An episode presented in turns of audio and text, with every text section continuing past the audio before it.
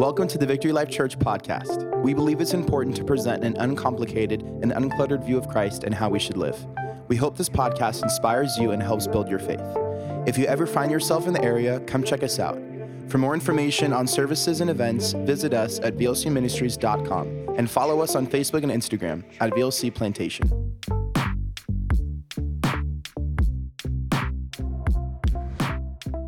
If you have your Bibles, uh, go to John chapter twenty. I'm going to kind of set the scene. And by the way, I'm extremely excited next week because I have a, a good friend and mentor of mine coming in to share with us, to speak and open up this relationship series. He's a marriage expert, and so you'll meet him next week. But plan on being here, and it, it's going to be it's going to be really good. So uh, John chapter twenty. Somebody say he's alive. He is alive. You know, I, I I was trying to figure out where to go today. Well, not today, but this morning, uh, you know, a week ago, to say, you know, God, where are you leading me to share? What, what do you want me to share about? Do you want me to talk about the Great Commission? You know, now you're, now you're sending us. And there's going to be a little bit of that today. But I, I couldn't get past, um, as I was reading the story of after the resurrection, I couldn't get past these few verses in John chapter twenty, verse nineteen. So, so he's he's alive, and he appears to his disciples for the very first time.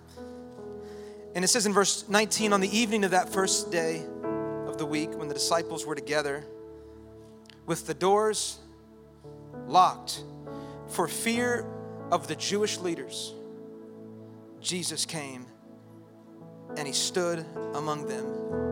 And what did he say? Peace be with you. Verse twenty, after he said this, he showed them his hands and his side. And the disciples were what? They were overjoyed. Somebody say overjoyed. They were overjoyed when they saw the Lord. That which had been gone was now here. I'll never forget, years ago, we had a family dog named Haley. Anybody got dogs at the house? And, you know, I wasn't particularly fond of this dog, to be honest. I, I had another dog that I liked, but she, but she died, and so we got this other dog. And I think my mom might be serving a nursery, so she knows this story very well, that I didn't have, uh, this dog didn't have my favor. Uh, but, I, you know, this dog would just, I mean, it was like a terrier mix. And this dog would, you open the door, and it would bolt as fast as this dog, I mean, as fast as you've seen anything else. And one day a car came by, and she got hit by a car. And she ran off to the behind the, the houses that were in front of ours into the woods. We had a big area full of woods, and, and we searched and we couldn't find the dog. And if, if you know anything about animals, sometimes they isolate themselves as they die. And you know that moment, that experience, I'm like tearing up right now, and I didn't even care about the dog, but you know, it was a moment we lost. I'm so horrible. I have a dog that I love, but uh, I just, man, God was working on my spirit at that time in my life. Um, but we were sad. And three days later, This is a true story. The dog showed up to the house. Everybody was overjoyed and everybody was excited. Um, I was slightly not, but I, you know, it was like, but that which we had not found was now returned and found. Go back to those moments where you've lost somebody. How do you feel? What are you, what are you processing? The disciples had lost their, their leader. The disciples had lost their Savior, the one that they gave everything up to follow, and he's gone. They they know where his body's buried. They know what, what happened. But they only could see and think in the natural. They only knew what happened because of their finite minds. But how many of you know that God does not always operate in the natural? In fact, God operates in the supernatural. How many know that? He operates in the supernatural. And he raised his son from the grave supernaturally. And then Jesus appears in a locked room. He did not knock. He didn't have a key. He just appeared in a supernatural way. And what he shares with them next would not just change their lives, but would change how they would operate. So I want to talk about peace today. In fact, I've titled this morning's message for all of our V L C note takers out there, Operating from a Place of Peace. Operating from a place. Somebody say peace. Peace. Let me pray for you. Father, thank you for today. Thank you for your son. But I'm just reminded of what you said in Scripture. Remember me. You didn't say it at your birth. You didn't say it at your resurrection. But you said, remember me at my death. Remember me for what I did for you on that cross. And so, Lord, it was that blood applied that saved us. And it's that blood applied that now sanctifies us. And so, Father, let this just be a reminder today, if this is all we hear, that you love us. You called us according to your plans and your purposes. And so we are walking how you've called us to walk if we're a believer today. Yeah, we got struggles. Yeah, we've got sin. But, Lord, we are grateful that you forgive us of that sin. We're grateful that you've loved us. You've redeemed us. You've given us a purpose. You've given us a certainty that when we die today, we will be in heaven with you for the rest of our lives, for eternity. And so, Lord, the scriptures today, would you speak to us? Would you challenge us? Would you convict us as it always does? And as always, Lord, as we leave these these doors and we celebrate and we eat and we have fun, God, would you change us and make us more like you? In Jesus' name, everybody said in one loud voice, amen. Can we give God one more shout of praise in this place? He is good. He is great. And ask the person next to you, are you eating ice cream with me after service? By the way, it, ice cream free for the kids, but the adults can buy ice cream because uh, kids don't have money. And I have three of them, and I know that to be true. Although my uh, my oldest is, is collecting money. He's collecting, uh, the somehow he finds money. Where's that piece of tape? I don't even, it's not even here today.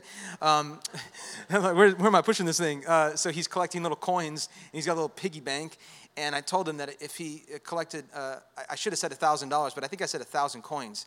Um, we're going to take him on a cruise. So he's been collecting coins, and do you know where he's at? Because, uh, yeah, we can't afford to bring him to a cruise yet, but um, I don't know if one thousand coins, especially if it's one thousand pennies, I don't know if that'll work, but somebody uh, correct me on that. So John chapter twenty, this is going to be our text, and we're going to go a little over the place today uh, because um, I, I just couldn't get past this, this moment here, and there's some things that take place um, in another gospel that we're going to read, but let, let me set the scene for you. John chapter twenty. Jesus has risen from the grave, but nobody knows about it. Nobody knew yet. And um, Mary Magdalene shows up because she's going to present some spices to his body, and, and, and Mary shows up, and, and the, the tomb is gone and it's rolled away. And she's like, what happened? And she goes in there, and an angel appears and says, he's risen, his body's not here. And and she, she freaks out. She's like, oh my gosh, I got, I got to tell somebody. And so she runs and tells the other disciples. Now, only two of the disciples come back with Mary and run to the tomb to see if his body really wasn't there, because they're like, this is not true. And it's it's funny because the book of John, he writes his perspective and his story, and he tells the readers that he outruns Peter three times. Like, he's faster than Peter. You know, he's like, and, and we ran, but I ran faster. And and then we ran, and, and the, the, the one Jesus loved got there first, which also he calls himself the one that Jesus loved, which is just interesting in itself. But it, so they get there, and they, they see also that the body is, is not there. And um, they believe that he's not there, but they don't really believe that he's risen. And so what do they do? They just, they go back to the other disciples. And they lock themselves in a room. Mary, on the other hand, stays, and she's weeping. And then another angel appears and starts speaking to Mary. And Mary's like, who, who is this person? And she assumes, it's funny, the reader says she assumes that she's talking to the gardener. And that angel actually was Jesus, because Jesus said, Mary, and her eyes were open, and she sees Jesus. And she's like, Rabbi! And then, then Mary runs back to the disciples. There's a lot of running going on right now. Mary runs back to the disciples, and she says, I have seen the Lord. And here's where we get to our text in verse nineteen of John chapter twenty. On that evening of that first day of the week, when the disciples were together and the doors were locked for fear of the Jewish leaders, Jesus came and stood among them. Now, let's stop here for a moment, because news is spreading at this point. If you read John chapter twenty, the first verse, it says early on the first day, Mary witnesses all these things. And then it goes on to later in the evening. So, so there's a lot that's taken place that we don't necessarily know entirely. We do know some things I'll share, but there's a lot that's taken place. Some people are believing that he, he, his body's not there. Some people, maybe like the women, are believing that his body's risen. The disciples aren't really believing him. Thomas is nowhere to be found because he's doubting. But it wasn't just unbelief that was circulating in the minds of the disciples. It was fear. It was fear. Something was happening that day that caused the disciples to meet in a room and to lock the doors. Why were the doors locked? Why, why would you lock the doors if you're a disciple of Jesus and you've been with Jesus, you know what Jesus could do? Why are you locking the doors? Well, notice the text. It says, because of fear of the Jewish leaders. So I want you to go to Matthew chapter twenty-eight with me to break this down a little bit more, because this is one of the reasons why I believe that we know for sure that they were in fear was because of the Jewish leaders. Matthew twenty-eight, and can I remind you, for those that may not know this, there are four gospels in the Bible: Matthew, Mark, Luke, and John. And they're not just uh, stories that they're telling. There's, there, there, there's a narrative, there's a plot, there's characters, all centered around the life of Christ, all centered around the moments of Christ. And so when you read a different gospel, what you're reading is a different perspective of what they witnessed or what they heard. And so you've got Matthew, you've got Mark, you've got Luke, and you've got John. And so Matthew records this scene, the same scene. However, Matthew was not there. Matthew was not running to the tomb. Matthew, odds are, stayed with the disciples. So, so Matthew did not witness what takes place here. So what you're going to read here in Matthew twenty-eight isn't something that he physically saw. Odds are this news was shared to him. He, he was getting somebody else's story.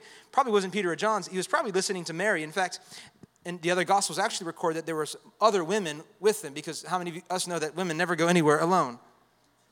They're always together, especially the bathroom. I don't know what it is, but they just go together. And, and, they, and you know why? I know why. Because they talk.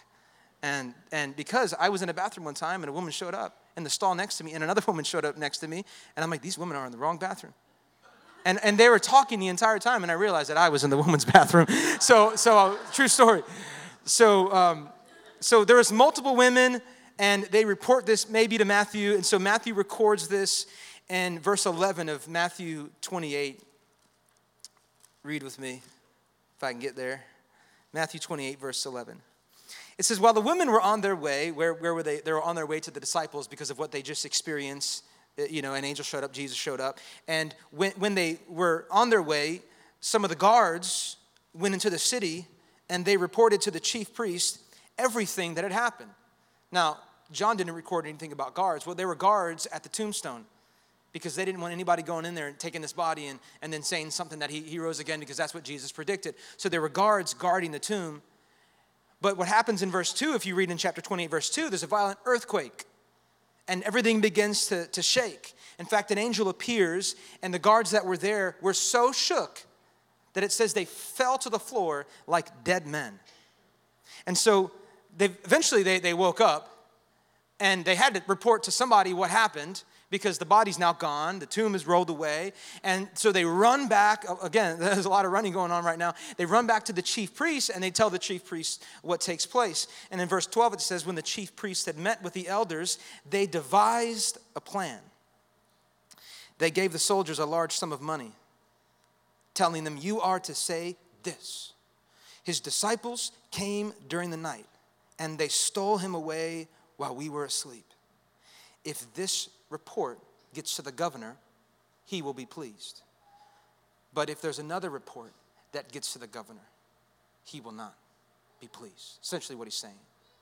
So you go back to this locked room. The disciples have no idea what happened to Jesus. All, all they're hearing is Mary said, I saw him, he spoke to me. They do know that their Savior was crucified. They know that he was buried. But what was on the forefront of their minds wasn't belief, but it was fear. It was fear, because if this lie began to spread, that the disciples were the ones who went in and took Jesus out, then who do you think is going to be the one to blame? The disciples. So why are they here locked in this room? Because they're fearful. They're locked behind these doors because they're fearful. Mary shows up and says, says, I have seen the Lord. She says this in verse eighteen of John twenty. She says, I've seen the Lord. He spoke to me, and I'm, I'm telling you these things, and still nothing happens. If you read it in John, from the time that she speaks about seeing God to the time that they're now locked in this room, nothing takes place. How would you respond if somebody said, I, I've seen that which was dead? You'd probably say, really? Let me go see. But here the disciples are sitting in this locked room, even after Mary has said, not only have I seen the Messiah, but he, but he spoke to me. Why would you not believe Mary? they're probably saying, Mary, that's, that's a little far-fetched. You know, maybe his body was taken because Peter and John said so. But why didn't they believe her? It wasn't because women were often looked down upon, which was true, but that, that's not why they didn't believe her. Remember, they were not just in disbelief, but they were in fear because of what they were probably awaiting to hear. You've got these disciples in a locked room. They're fearful of the Jewish leaders. But now Mary is saying the Messiah is alive.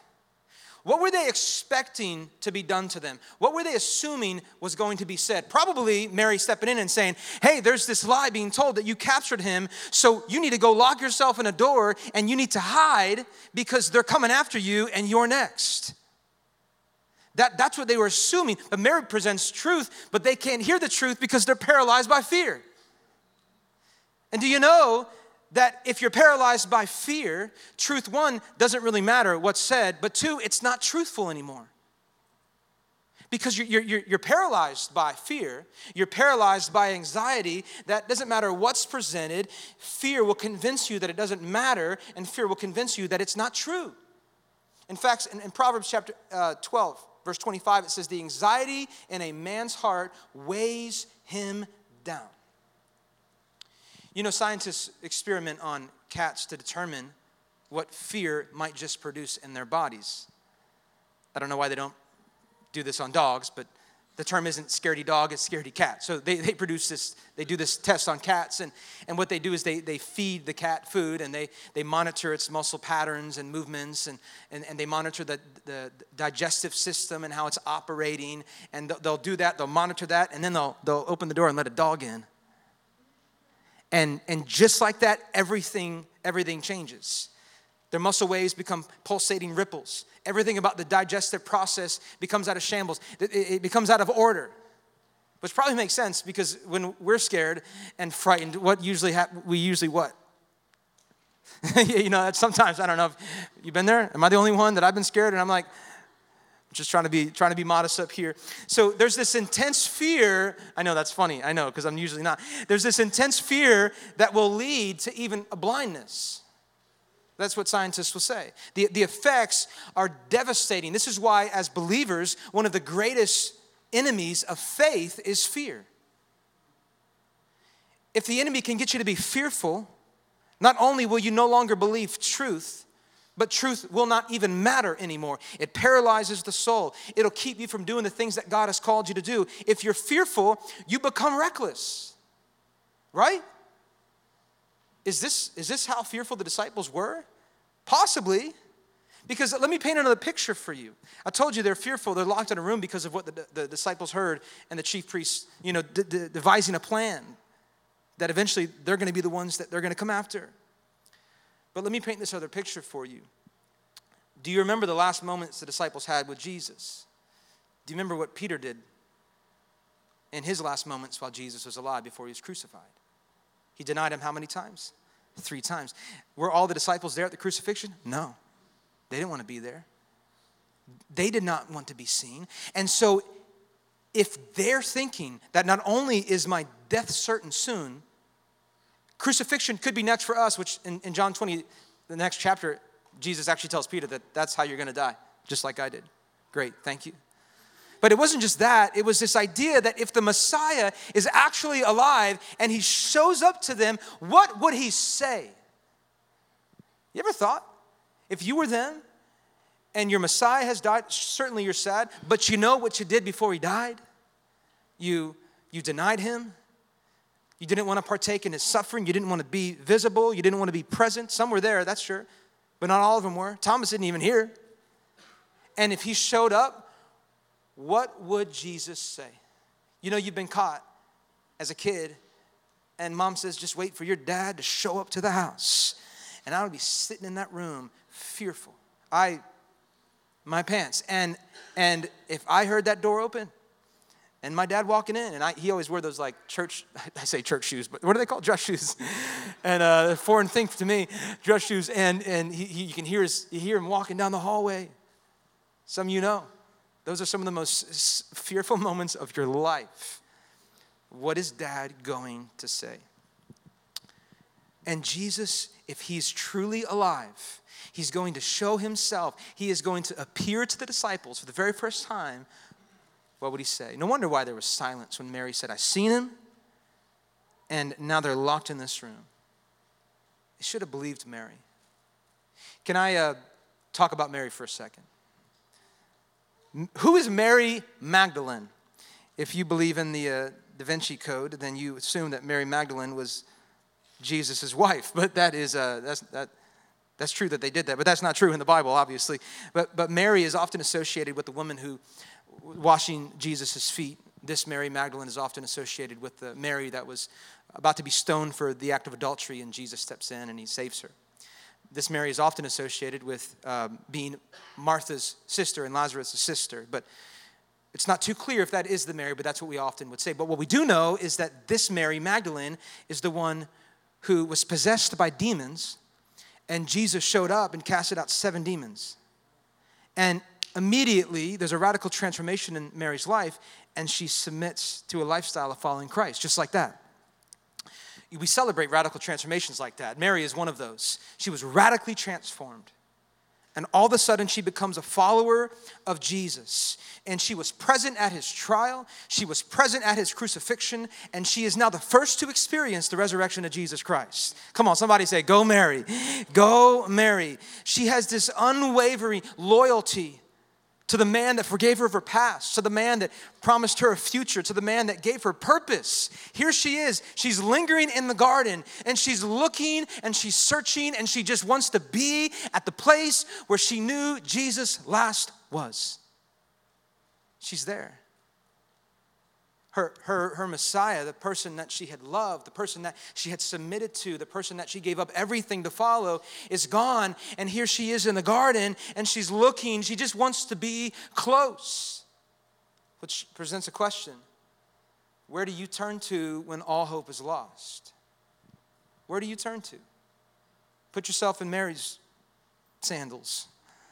Where do you turn to? Man, I, I've got nothing. I've lost who I loved, and I have nothing.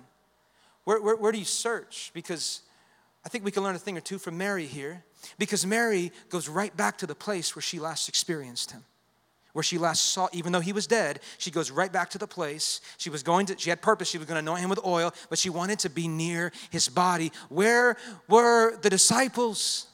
In a locked room. And Mary just wanted to be near the person that changed her life. Where do you go? Where do you turn to? Some of us, we got to go back to church because that's where we've last experienced him. Some of us, we got to go back to this book because this is what's last changed us. It, it, we had an experience with this. We got to go back to this. We got to go back to the mentors. We got to go back to, to, to the worship songs. We got to go back to the prayer closet. Stop running to where he is not and run to where he is. Where do you turn to? Mary's at the place where she saw his body last being carried into the tomb of Joseph, which, by the way, Joseph was another disciple who offers his tomb to, to the Messiah. And what does she encounter when she goes back to the place where she last experienced him? Who does she experience? Who does she encounter? Jesus himself. I think we do a great job of running opposite ways. I think we do a great job of turning to things that don't matter, turning to things that have no significance and will not help us. Proverbs eight seventeen says, "I love those who love me." God says, "And those who seek me find me." Let me share that again. This is Proverbs eight seventeen. "I love those who love me, and those who seek me find me." Perhaps you have not found God because you have not been seeking God. Perhaps you have not found peace because you have not been seeking the right things. You've been going to places you shouldn't be going to. You've been turning to people you shouldn't be turning to. Some of you are going back to the same abusive relationship because the only thing that you want is stability, and you think that is the only way that you're going to get it. What are you doing? Why are you turning back to the same mess? You might as well be a dog returning to its own vomit. Where are you going? Why aren't you here in church? Why aren't you opening up your Bible? Why aren't you talking to a pastor? Instead, we're talking to some A I thing on the internet, expecting that that's going to give us some spiritual answers because A I is concerned about your soul. No, it's not. Only Jesus is concerned about your soul. Why aren't you turning to him? Go where God is. If you are searching for God, go to God. And if you know people that are searching elsewhere, drag them by the ear like my grandpa used to do. Drag me by the, he was doing it in discipline actions, but you could do that in love, you know, just bring him back to church. Come on, come on, come back to the Bible. Come on, you need to tell some people in your neighborhood today, come on, come back to church with me. You need to text some people today. Come on, come back to the Bible with me. Come back to small group. Where are you at? Where are you at? You know, odds are when people are not here, they're not present. It's been a while. They're searching in other places. We're all searching for something, but where, where are you searching? Mary goes right back to the place where she last saw his body. So why didn't they believe Mary? They should have believed Mary is what I'm saying. The disciples are locked in a room. They they they, they have heard what Mary had to say. Mary said, I, I seen him and he spoke to me. And yet they did not believe. Now, if you're reading in John chapter twenty, you would you would ask the question, well, Jacob, it doesn't say that they did not believe. All it says is that Mary said, I seen the Lord. And then on that evening, the first day of the week, the disciples were together, the doors were locked. So so, so what are you saying? Well, we got to go to another, another gospel. Because remember, these are four different perspectives. It doesn't say that in John. In fact, in the book of John and the book of Matthew, it does not say that the disciples did not believe Mary. But you got to go to the book of Mark. And you got to go to the book of Luke, and I'll explain why. But in Mark sixteen, verse eleven, it says, when they heard that Jesus was alive and that they had seen, that she had seen him, what does it say? They did not believe it. Luke chapter twenty-four, this is now the gospel of Luke, Luke's perspective, twenty-four verse eleven. When they, the disciples, did not believe the woman. And here we have an answer. Because their words seemed to them like nonsense. I, I love the Bible because the Bible will shape you, it'll change you, but it'll often make you laugh. And, and, and here, here's why. You've got Matthew and you've got John. They are two of Jesus' what? Disciples. They're, they're, they're the twelve apostles. They experienced these things. They saw these things. And then you have Mark and Luke, who were not there with Jesus as apostles at the time. Luke's, you know, a, a, a doctor writing to somebody, hearing these stories from uh, eyewitnesses. And Mark, perhaps there is a connection that maybe Mark got to witness and experience Jesus. But Mark is also writing this from what he hears and, and what people have told him. And it's interesting that Mark and Luke actually include this part about the disciples not believing. But Matthew and John do not. Where are all my married people at? Come on, where are my married people at? Where are all my happily married people at? Come on. Same hand should be raised. Um, you know when your spouse realizes, you know, let's say you're sharing a story. In my case, with my wife, you know, I'll be sharing a story. Maybe you're sharing a story. And the story is partially true, but you kind of leave out the things that make you look bad. You leave out the moments that you didn't believe. And you're like, yeah, well, yeah, you know, we figured this out together. And, um, you know, spouses are so good. You know, the scripture's like, be fruitful and multiply and then call out your husband uh, and, and and humble them. That, that's not what it says, but it should say that. Uh, so my, you know, my wife and maybe your spouse, they're really good at just calling you out and saying, I figured that out first. Anybody married to somebody like that? You don't got to raise your hand. But I figured that out first. And, and my spirit wants to say, you're right, babe. But my flesh, my flesh wants to say, you know what you also figured out? Sin first in the garden. Man, you can shout me down and give me an amen later when your wives are not around. That's what you also figured out. All right, you figured this out first. You're right. Um, so... The, the, this is so funny to me because Mark and Luke are like calling the disciples out, like actually God's closest, you know, people, Jesus' closest friends, they did not even believe. And they did not include that in there. You know, obviously the, the Bible is God-breathed, it's Holy Spirit written. We're just getting different perspectives. I'm just saying maybe that's why the own disciples who didn't believe, they weren't going to include that. Yet Mark and Luke include this portion of the disciples not believing, and here they are hiding in this locked room while the women are out, not afraid to show their emotions, weeping, going to the place where Jesus was, believing that they seen him because they seen him, and the chief priests are here devising a plan to turn the tables now against the disciples. It was them that captured this body. He has not really risen, but they stole him. And then in the middle of all this, Jesus shows up. He just appears. Didn't need a key. Didn't need a, a keypad. Didn't need a key fob. He just showed up. There he is. And I wonder how long he was standing there. That'd be funny. He just, you know, like he's just sit, sitting there chilling, and all the disciples are scared. They're fearful. They're like, what's going to happen to us? And they're like, are you not concerned about what happened to me? And so Jesus shows up. And what does he say? The doors are locked. This is verse nineteen. The doors are locked for fear of the Jewish leaders.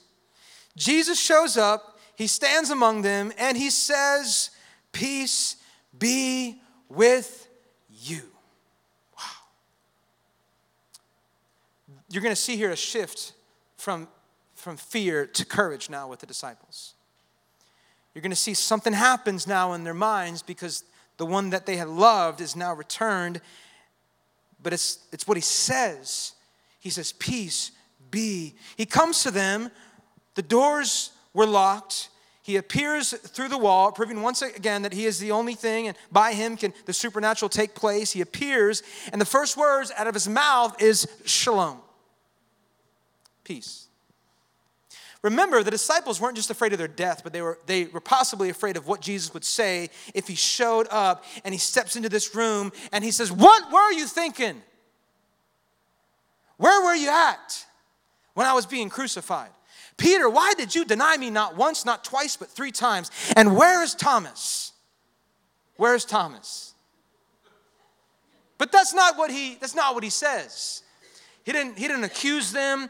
He doesn't point the finger at them. He gets on his on the ground maybe, and he says, he says, I bring you peace.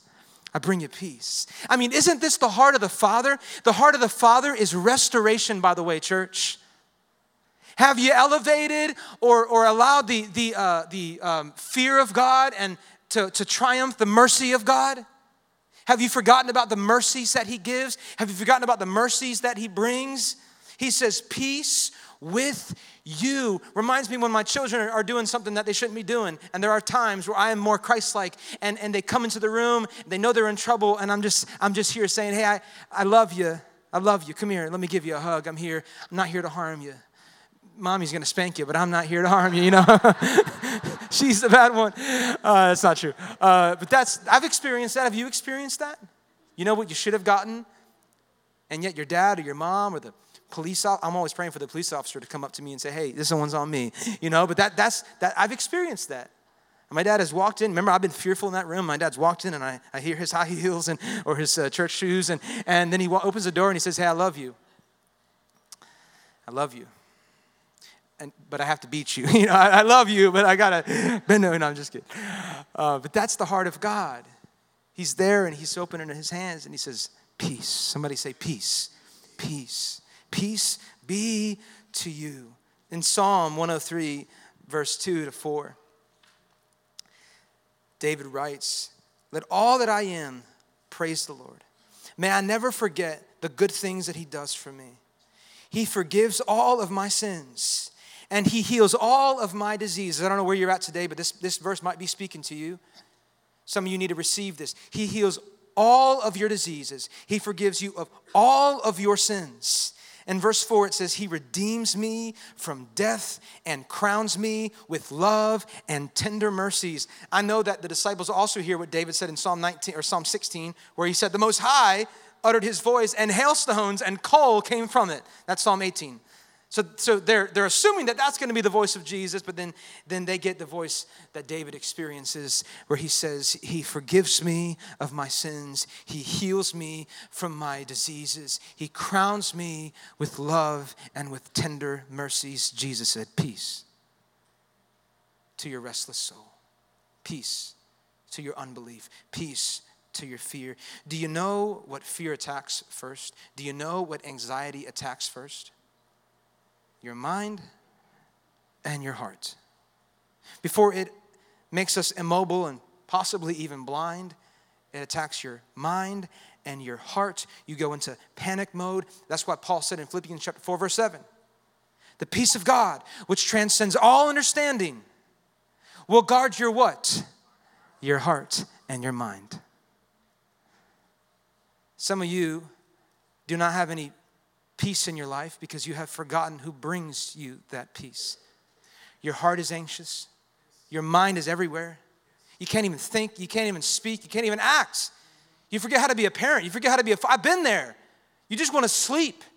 You just want to, some of you just want to die because your heart is telling you one thing. Your mind is telling you one thing, but you have not allowed the peace of God to tell you the truth because you've been paralyzed by fear.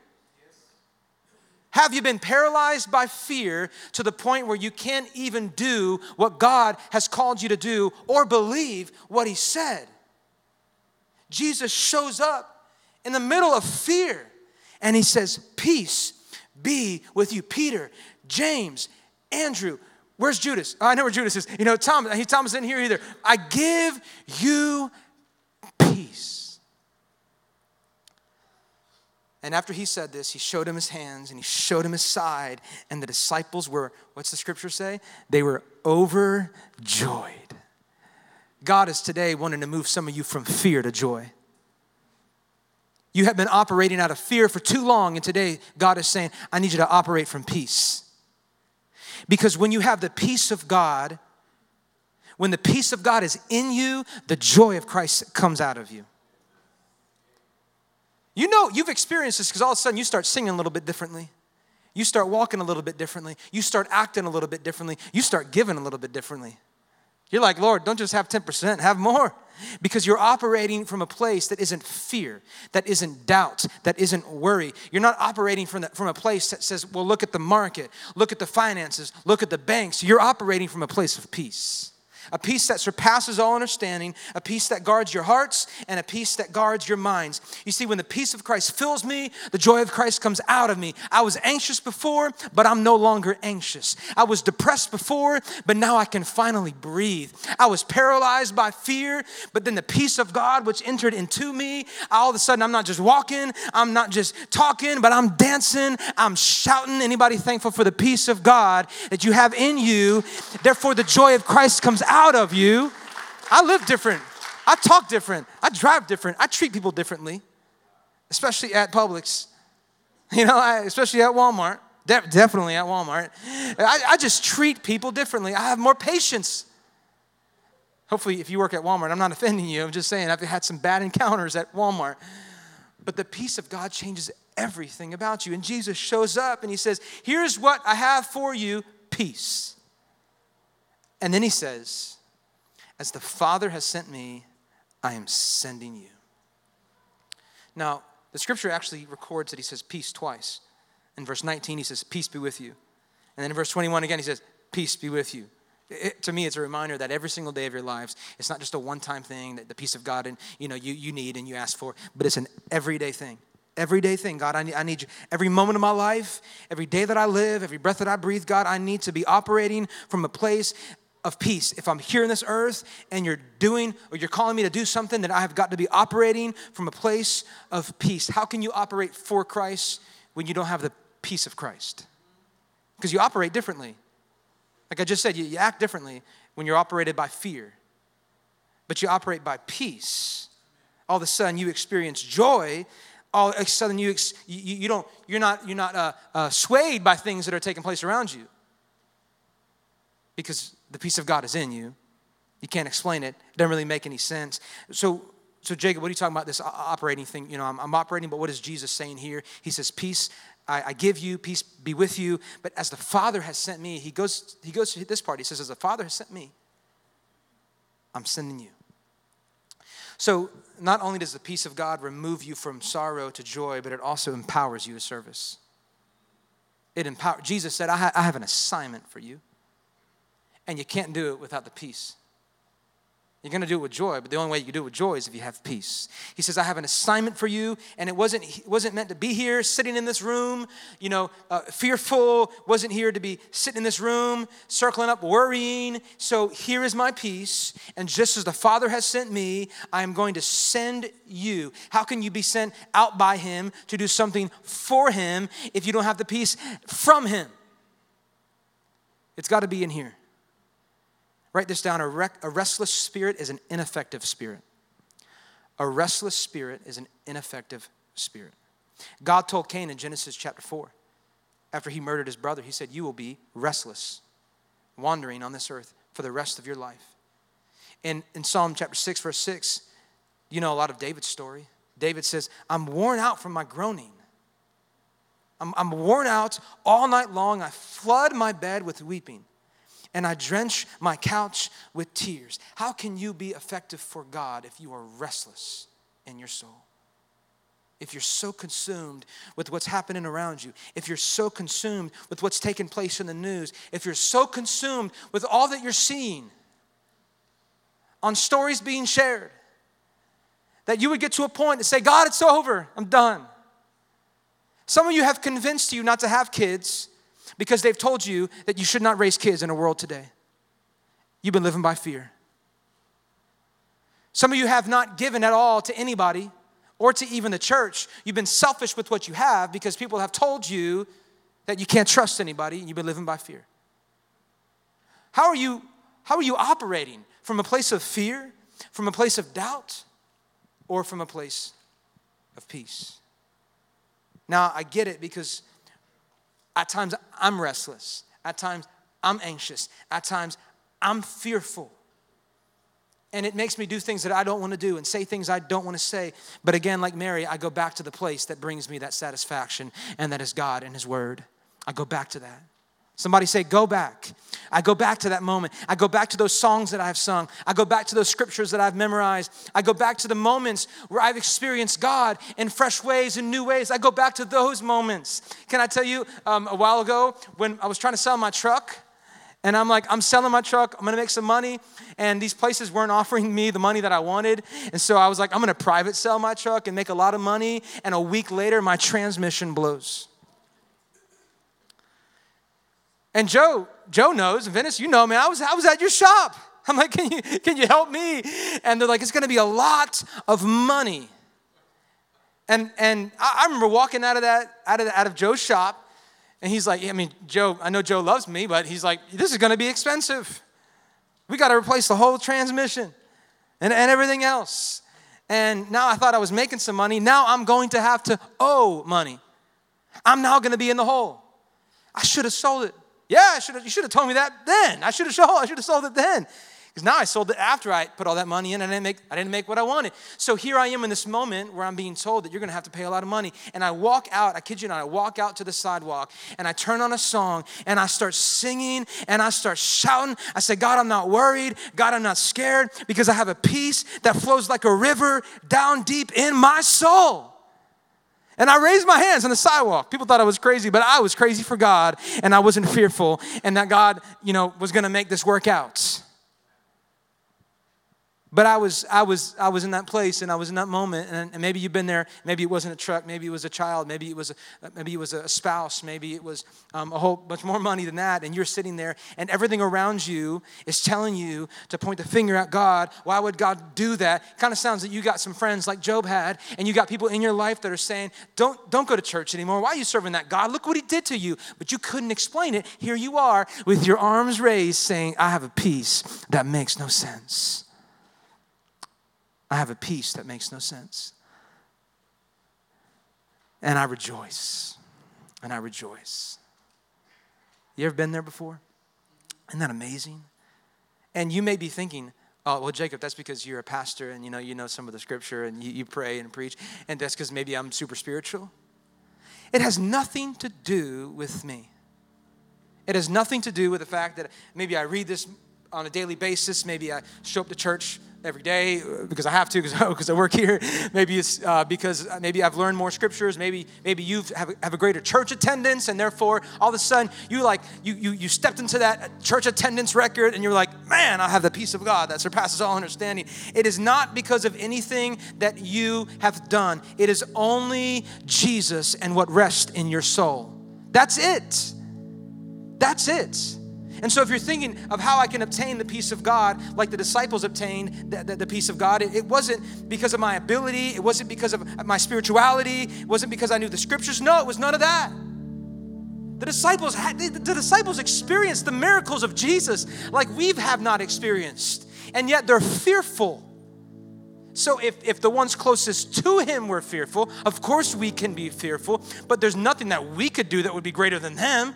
I mean, look what they got to do. And here we are, not because of what I've done, not because of how much I know, not because of how much you've showed up to church or how long you've been in the faith, It's because of what Jesus did and breathed into me, the peace of God. Can I tell you, though, what he also breathed? And I'll, I'll close and, and pray. And to be honest, I I wanted to sit on these two verses, verses twenty-one and twenty-two. And this is actually what I wanted to preach on. And I told my dad Monday, I said, Dad, I'm going to preach on the Holy Spirit.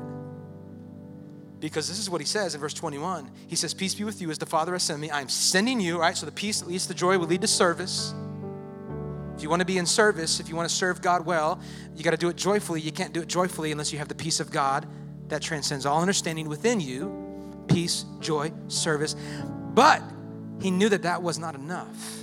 He knew there was something else he needed. And so what did he do? He said in verse twenty-two, and with that he breathed on them and he said, receive the Holy Spirit. That word breathe is the same word that's used when God breathed into man in Genesis chapter two. It's the same word that God used when he breathed into the dry bones that came to life. That same word, Jesus is now saying, I this into your spirit right now. You have the you have the Spirit of God. And so I'm like, man, Dad, we're going to talk about the, the indwelling of the Holy Spirit opposed to the filling of the Holy Spirit. This is going to be good. And then he gives, he goes on to say that if you forgive anyone's sins, their sins are forgiven. If, if you do not forgive them, they are not forgiven. So there's this authority now that he gives us. And all this is happening here in this moment before they go on to do great things for God. But we're going to save that for another time because I couldn't get past like my first point. And so that's, so that's, we'll get another time, I promise you. But what I can tell you today, if you are a believer in Christ, the Holy Spirit is within you. He has breathed his Holy Spirit within you. You have the indwelling of the Holy Spirit. And he hasn't just sent you to, to uh, sit around and not do anything. He sent you to do great things. He sent you to do mighty things. If you think you are insignificant today, you are not insignificant. You may think that you are a nobody, but to God, you are somebody. And because you have the peace of God and the joy that's coming out of you, you have the Holy Spirit within you. You now can do, somebody say, I can do greater things for him. And so if you're here today, you have the Holy Spirit within you. He has sent you, to, to quote David Guzik, he said, he's sending you to teach. He's sending you to live among sinners. Whoa, whoa, whoa, whoa. No, he's sending you to live among sinners. He's sending you to suffer. Wow, you're, you're setting this up really great, Jacob, and I'm bought in now. He sent you to suffer for truth, to suffer for righteousness, and he sent you to rescue those who have not yet been rescued. The same Spirit that empowered Jesus, that he empowered the disciples, he has empowered you with today to do great things for him. But you can't do it if you're operating in fear. You need to be operating from a place of peace. Who wants to operate today from a place of peace? Come on, who wants joy to be the thing that comes out of them? Come on, if, if that's you, I want you to stand to your feet today and you're saying, Jacob, man, I just want to operate from a place of peace. Maybe you're standing on behalf of your family today and you're saying, I want to operate from a place of peace. I want to operate from that place. I want joy to come out of me. I want to rejoice. I want to rejoice for who you are and what you've done. I don't want this life to be burdensome. I don't want this life to to to, uh, to to to wear me down. God, I want this to be a life that is giving. But I need you, Father. I need that peace in my life. I can do this because of that. I can do that. I can do what you call me to do because what you, what you put in me. And so if you can, would you just kind of open up your hands like this all across this room? If you're watching online, would you just open up your hands and say, God, would you give me that peace? Remind me of that peace. Remind me of that. Man, I got a joy down in my heart. I got a peace that surpasses all understanding. I can't explain it, but I got a joy. Come on, God, I got a, I got a joy. Help me to shift my perspective. Help me to look to not what I can see, but what I can't see. And that is what is in with, within me, and that is the peace of God. So I've got a joy. I want to, I want the team to sing this over you today. I've got a joy down in my heart. I've got a love down in my heart. Come on. Rebecca, would you lead it? Come on, receive this this morning. It's only by Christ that I can do these things. Yes.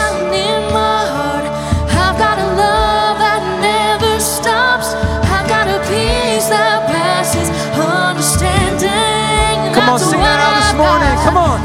I've got a joy down in my heart. Yeah. I've got a love that never stops. I've got a peace that passes understanding. That's what I've got. Now I've got a joy down in my heart. I've got a love that never stops. I've got a peace that passes understanding. That's what I've got. Yeah, I've got a peace that passes understanding.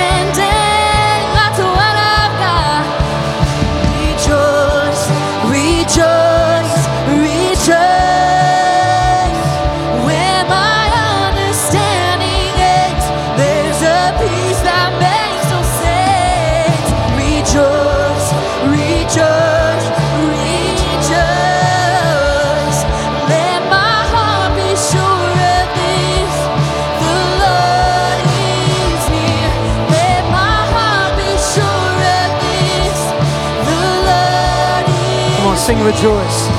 Rejoice, rejoice, rejoice. When my heartbeat, come on.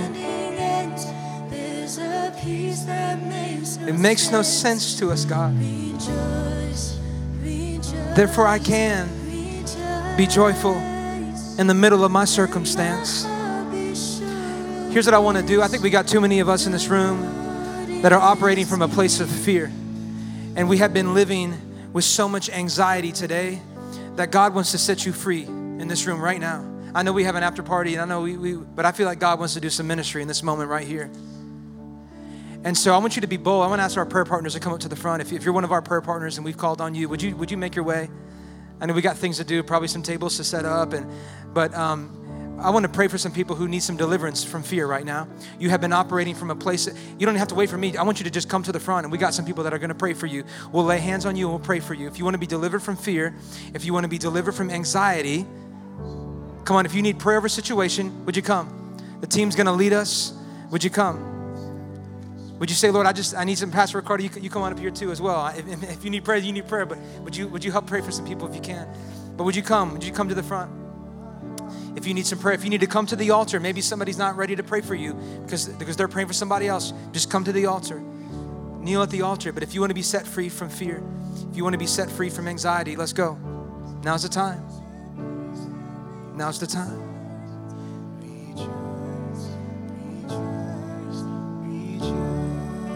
We rejoice in the fact that you're good and that you are God. No longer are we going to be bound to fear. Come on, no longer are we going to be bound to anxiety. No longer are we going to be enslaved to doubt.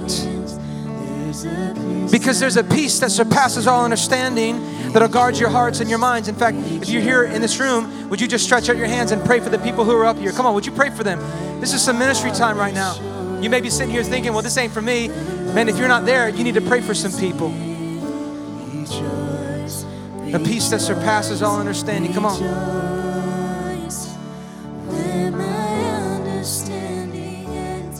Thanks so much for listening to this podcast. If this has blessed you, would you consider giving a financial gift to help bring this message to more people? You can do that at vlcministries.com slash give. You can also subscribe, rate, and share this podcast with your friends and family. Here's what we believe. Living God's way, everywhere, every way, every day. We love you, and God bless.